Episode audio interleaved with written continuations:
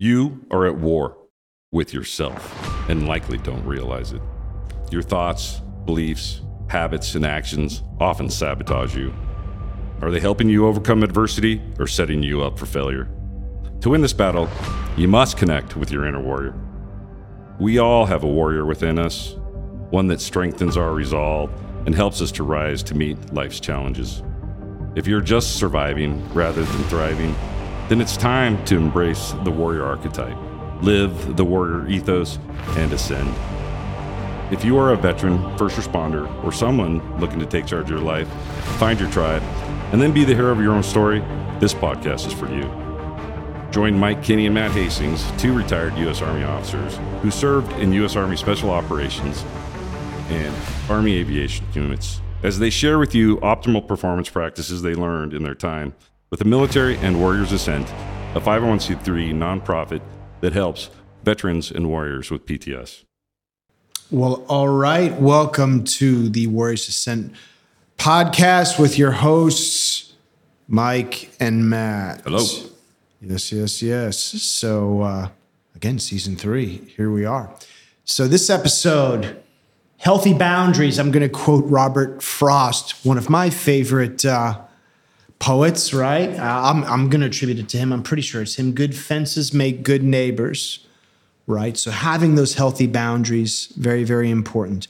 So I'll start off by asking, if you ever found yourself in a situation, or really I'll say more specifically, do you have friends, acquaintances, coworkers, whomever, that just kind of drain you, right? It's drama all the time, you know, and you're like, oh my God, every time. Eeyore, right, right. From, you know, what, Winnie the Pooh, right? Yeah. No, where, you know, you interact with these people and they don't fill your cup, man. They empty your cup, you know, and you're just like, oh God, man, you know, I don't want to be dragged into this drama. You know, and then there's the, you know, the converse, which is, hey, the people that, just are always very upbeat. They fill your cup, you know, people that you like to be around, you know, guys like our yoga guy, Kerry, right, who, you know, he comes into town and he's namaste, my brothers. And you're just like, man, Kerry's just got a good spirit. He's very positive, very upbeat, very complimentary. Brings good energy, yeah. He brings good energy, right? You know, again, and I'll quote Oprah Winfrey where she says, you're responsible for the energy that you bring into this room, you know, yep. So be mindful of that. But, you know, we all know people that we love to be around. And then there are people that, quite frankly, you're just like, I don't want to get sucked into your drama, right? And it's just always drama and negativity, right? So we've said before, You're the average of the 5 people you spend the most time with. So be mindful of the people that you're spending the most time with, right? Make sure that they're positive. So all of that being said, you know, what's the best way to do that? I would say healthy boundaries. Healthy boundaries. So right. What's your experience? What are your thoughts on the matter in terms of who your 5 people and how do you deal with difficult people? You know, I think that's right. And I would say that sometimes one of your people has a bad day, bad week, and they need to be down in the dumps and talk to you, ask you, you know, and that's what some of that relationship is. But normally, even an average of that person would say that they're more good energy than they are negative energy. You know, to me, that would make it more about how often would I hang out with that person or how often, you know, like, but some people are just super important to you because they're that one person you can tell your inner demons about to and all this stuff. So, I mean, I don't know. I never really knew the whole 5. That I think that's a pretty interesting concept to say you're a sum of the 5 people. Because you do need to balance it, or the average, yeah. So you need to balance it out by having the upper people, but like the people that are sometimes too disgustingly happy all the time, you know, again, it's like, gosh, can you... Unbridled optimism, yeah, you know, kind of like naivete. Yeah, I mean, look, can I be down for a minute? Can I say something cynical for 5 minutes? You know, I don't know, but I don't really have that. But I think that is pretty cool concept to just balance you out.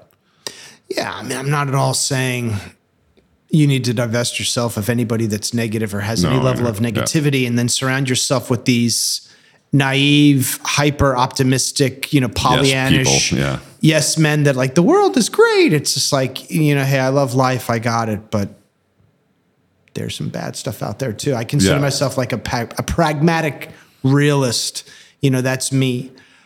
But, you know, point being, you want people to kind of, you know, level you out where, you know, you get the people that are going to tell it to you straight and be like, all right, hey, here's the deal.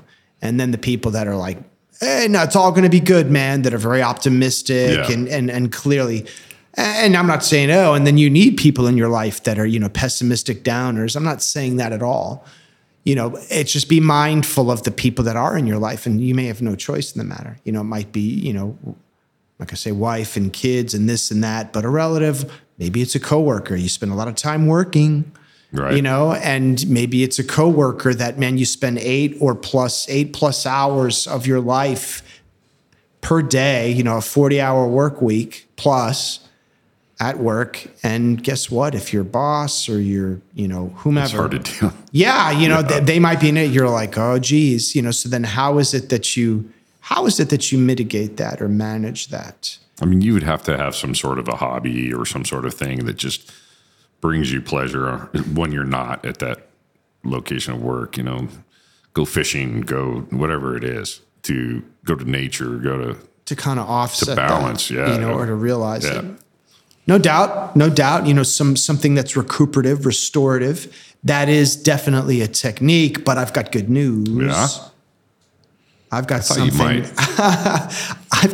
something that we can talk about to kind of help navigate, you know, number one, you know, again, as my friend Brian Johnson from Heroic will say, know the game you're playing and play it well. So half the battle is knowing the game, and then knowing how to play it is the rest. No, but I'm going to introduce a concept, a rubric called the Karpman Drama Triangle. So Dr. Stephen Cardman, MD, is the one that's come up with this. And I want to say it was back in the 60s. Don't quote me on that. So for those that want to do further research, they can do so. But clearly this isn't my construct. A man, Mike Cardman, much more erudite than me, has developed this. But what he'll say is in personal interactions, you know, especially the dramatic type, you've got really three personas, right? There's the villain, the hero, and the victim.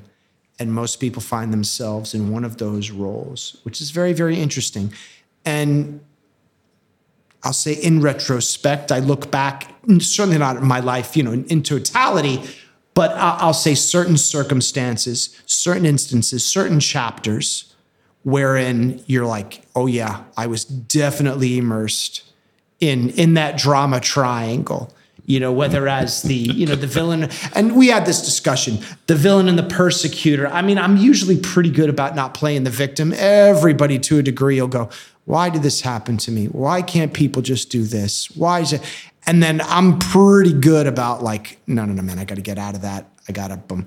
But I'll admit that I think everybody spends some time in that victim mentality.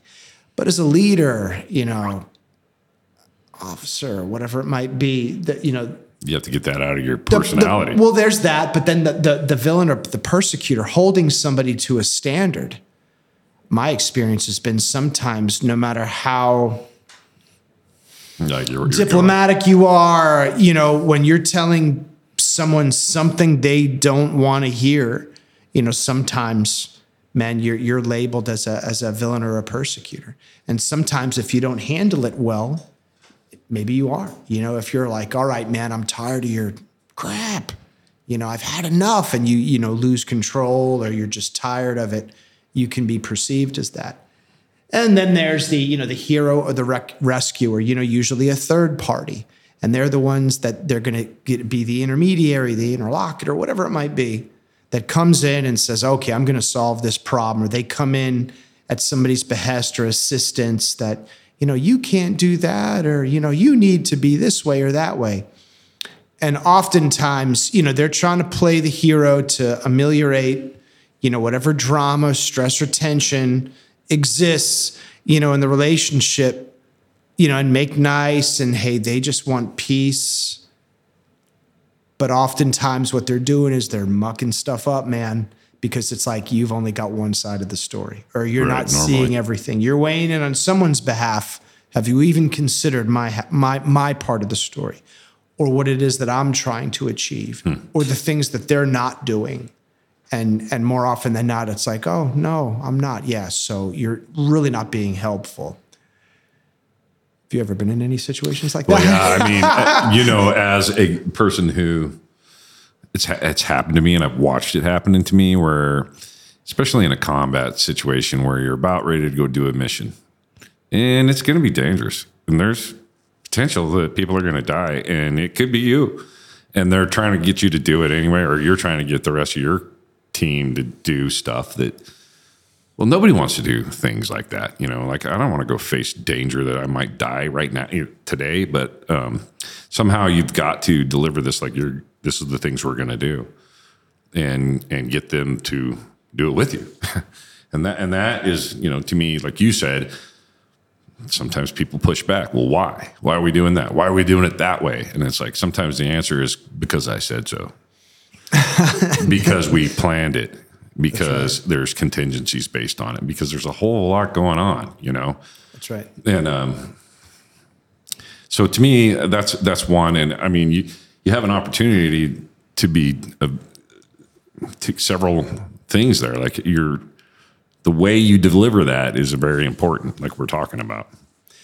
Right. Not being abrasive, being firm. I mean, to handle this, and very adroitly, it's an art, but it's necessary. Mm-hmm. And to your point, I mean, one of the things about this is you can find yourself moving roles as well. Oh, yeah. So you can be the perceived villain or persecutor, right? Mm-hmm. Where we'll use, being a leader as an example. You make the call, you make the hard call, you, I don't know, give somebody an Article 15, or you hold someone to a standard, or maybe in your case, you ground somebody, right? Mm-hmm. All right, hey, you're not flying, you're unsafe, and I'm just throwing that out there, and they're like, that's not fair. And you're like, no, man, that was a big mistake that you made. That wasn't a minor oversight. You could have downed that aircraft.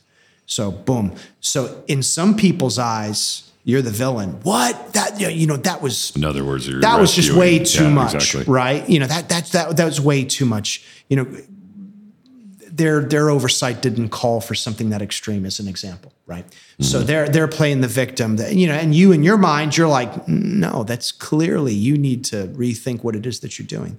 Right. The rescuer could be maybe the battalion commander, and he's just like, Matt, man, we need our pilots, mm-hmm. we need our pilots. I need all my people, and that's this and that, and you're like, sir, I'm the instructor pilot here. I'm the head guy. That guy's unsafe. Mm-hmm. He's going to be a liability. He's going to get somebody killed. Now you've got that third party hero rescuer coming in saying, no, I'm going to make peace. And why don't we just agree to this and that? And here's the interesting thing. Now he's putting pressure on you. Now you start becoming the victim. Because you're like, sir, you're putting me in a bad spot. This happens. Yeah. This is where you're putting me in a bad spot. I'm trying to uphold a standard. Right. I'm trying to make sure everyone's safe. You're putting on pressure. You're putting pressure on me to overlook this. And now I feel disrespected. I feel like I'm not being backed. And now you're the victim. And you see how now all of a sudden, depending upon your perspective, things change? Well, you'd have to be a chameleon. So, like, for instance, I'd go in with the boss, close the door, and we'd argue, and I'd lose sometimes. Mm-hmm.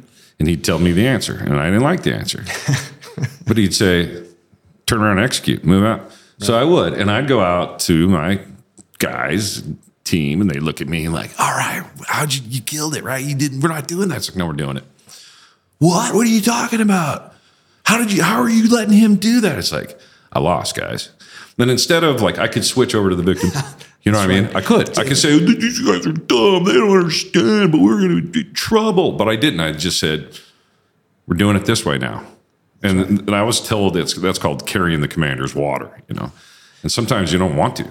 And sometimes it's like, I think it's a terrible idea. And people look at me like, I can't believe you're allowing this. And it's like, one day you're going to grow up and get this job higher up and realize there is no, I'm allowing anything. That's right. Just like anybody else, I'm commanded to do this. And I'm trying to take this to you and soften it up. Right. So that you'll get in these aircraft and go do this dangerous job in the manner in which we're told to do. That doesn't seem super smart to us. And understand the whys. There's a lot bigger whys than you don't realize. That's right. Outside of our parameters. So just do our piece of the pie, you know, and it's, I remember being one of those younger soldiers looking up to the CW4 going, why are you letting him get away with it? You know, and it was the same things like, shut up, Junior. And they didn't give me this, you know, hey, we're doing it because that's what we're, you know, so you have to mentor somebody who's going to take that next step one day so that they're prepared for this, you know? I don't know. But you can switch between the hero. I mean, I think this is a way to manipulate people in a way by switching personalities. I think people naturally find themselves in different positions based on, again, perspectives. So, you know, by the, say hypothetically, the person that you grounded, they're the victim, you're the persecutor. That's their optic. That's their perspective. I'll say the battalion commander comes in, he's thinking he's going to assuage things, make it better, and just say, no, hey, we're now you perceive that as now I'm being I'm the victim here because, hey, man, I'm you're making me look bad. I'm trying to uphold a standard. You're not backing my play. You're putting me in a bad position, you know, so then there's that. Yeah, luckily, so those are all, you know, that's, I'm not going to say, I mean, it is. It's a bad position to be in. It's interesting to watch and understand and see, okay, well, I think I understand the roles. I think I understand the perspectives. The question then becomes, well, how do you navigate that?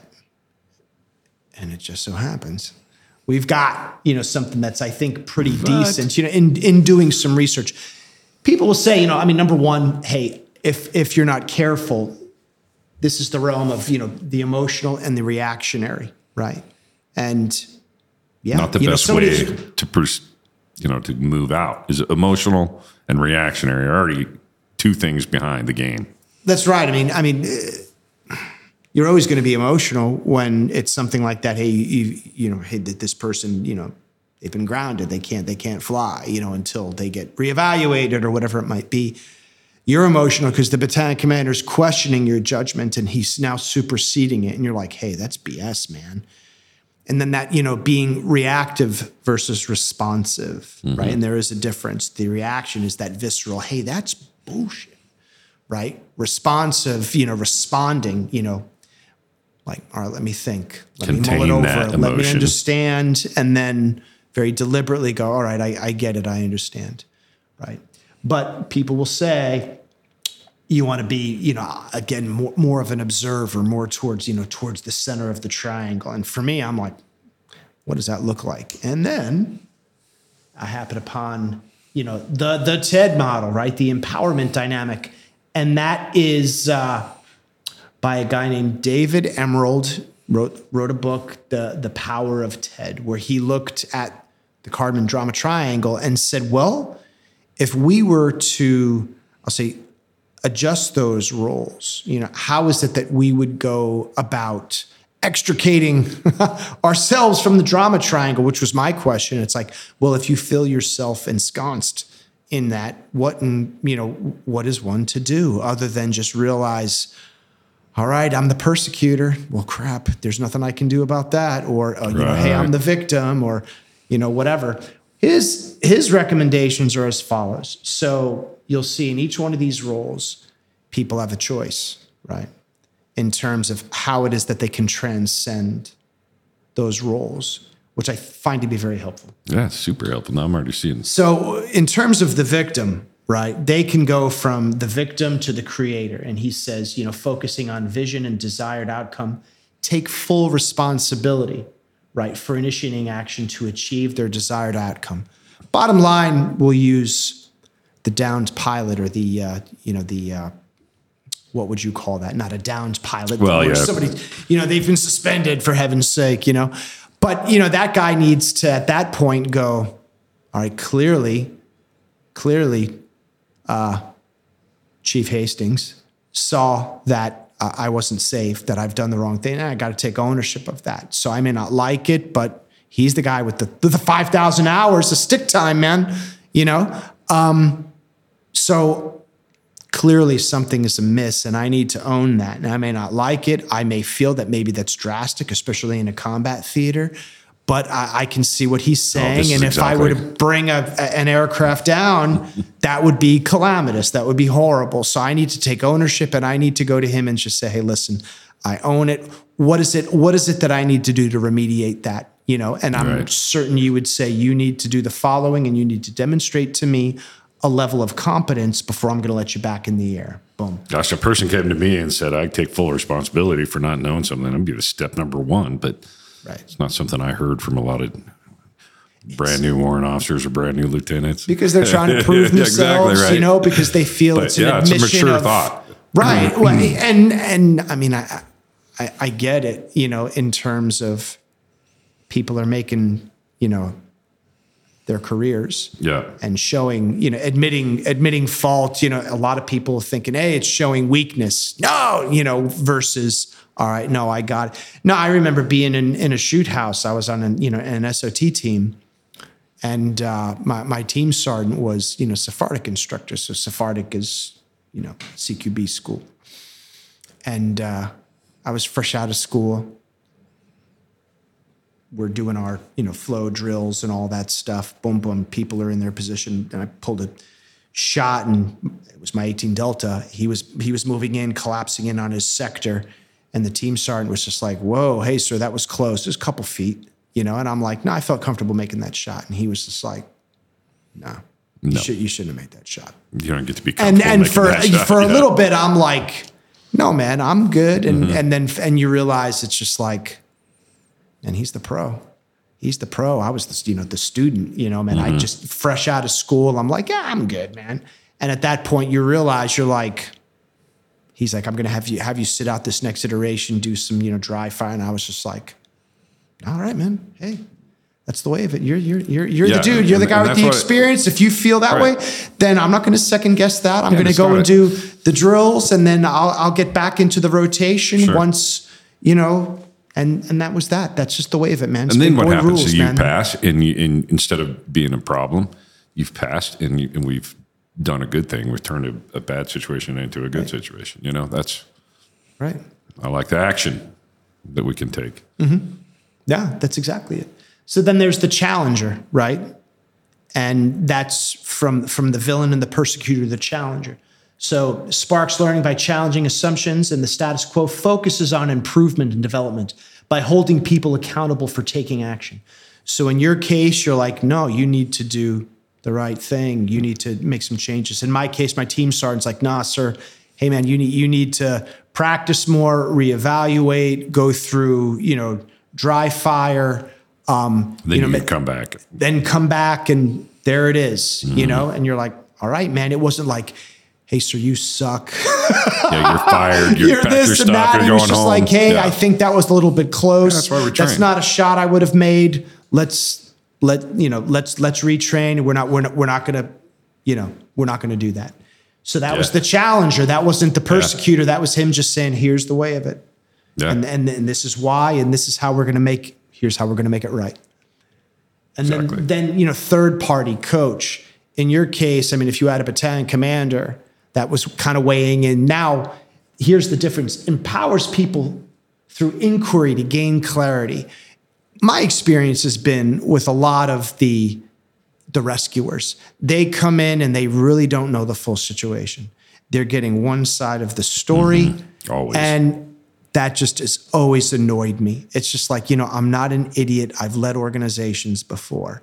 You're coming in, you're getting one side of the story, and you're not making a well-informed call in some cases, you know, and that's the stuff that you're just like, On the other hand, is in the case with the battalion commander, in your case, it's maybe the opposite. Maybe it's like, no, Chief, you're not seeing the full story. And I'm going to coach you in terms of what it is that you're not seeing and how I'm going to, you know, here's a bigger picture that you didn't know about. That's exactly it. I'm going to inquire and say, okay, hey, got it, understand, but let me, you know, let me kind of I'll say round out everybody's thinking, you know, and that to me in terms of a rescuer is the best is where, all right, before I come in and muck stuff up, let me really get a tally of what truly is going on. Because have you ever been a rescuer and then got burned? Yes. Exactly. So I remember that coming in, just shutting the door on a company commander and just like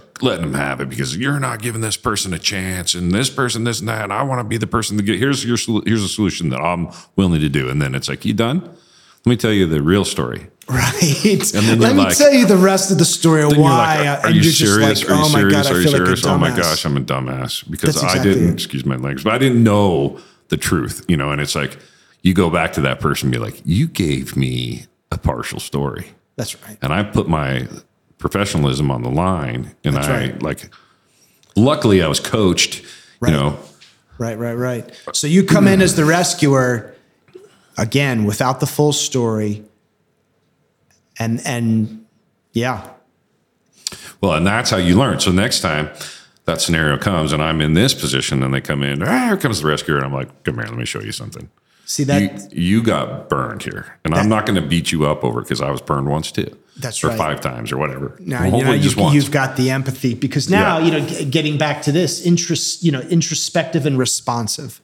So what you're striving for is to, all right, I'm not going to react. I'm not going to be emotive. Let me really see things for what they are. Right. Let me truly understand the roles. Let me transition, from those, we'll call them the lesser roles, to something a little bit more enlightened.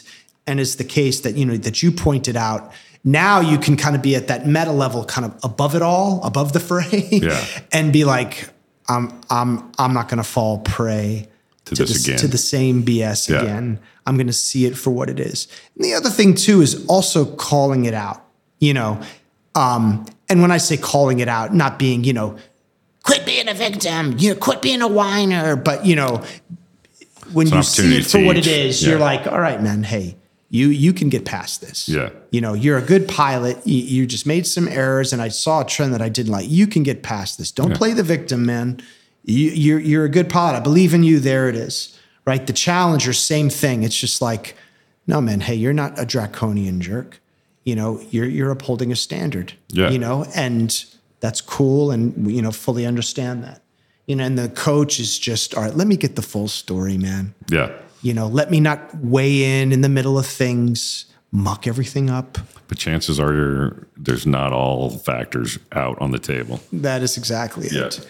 And I'd say the better you play those roles, and identify, what's what, that I think is probably the clearest and best way of avoiding the Karpman Drama Triangle. Now, that said, right? So I'll say our parting shot in terms of this is one, avoid the drama triangle in as much as you can. And some of that might be getting back to our 5 people, and I know it's probably unrealistic, but don't be around. I mean, we all know people that's all it is. It's drama.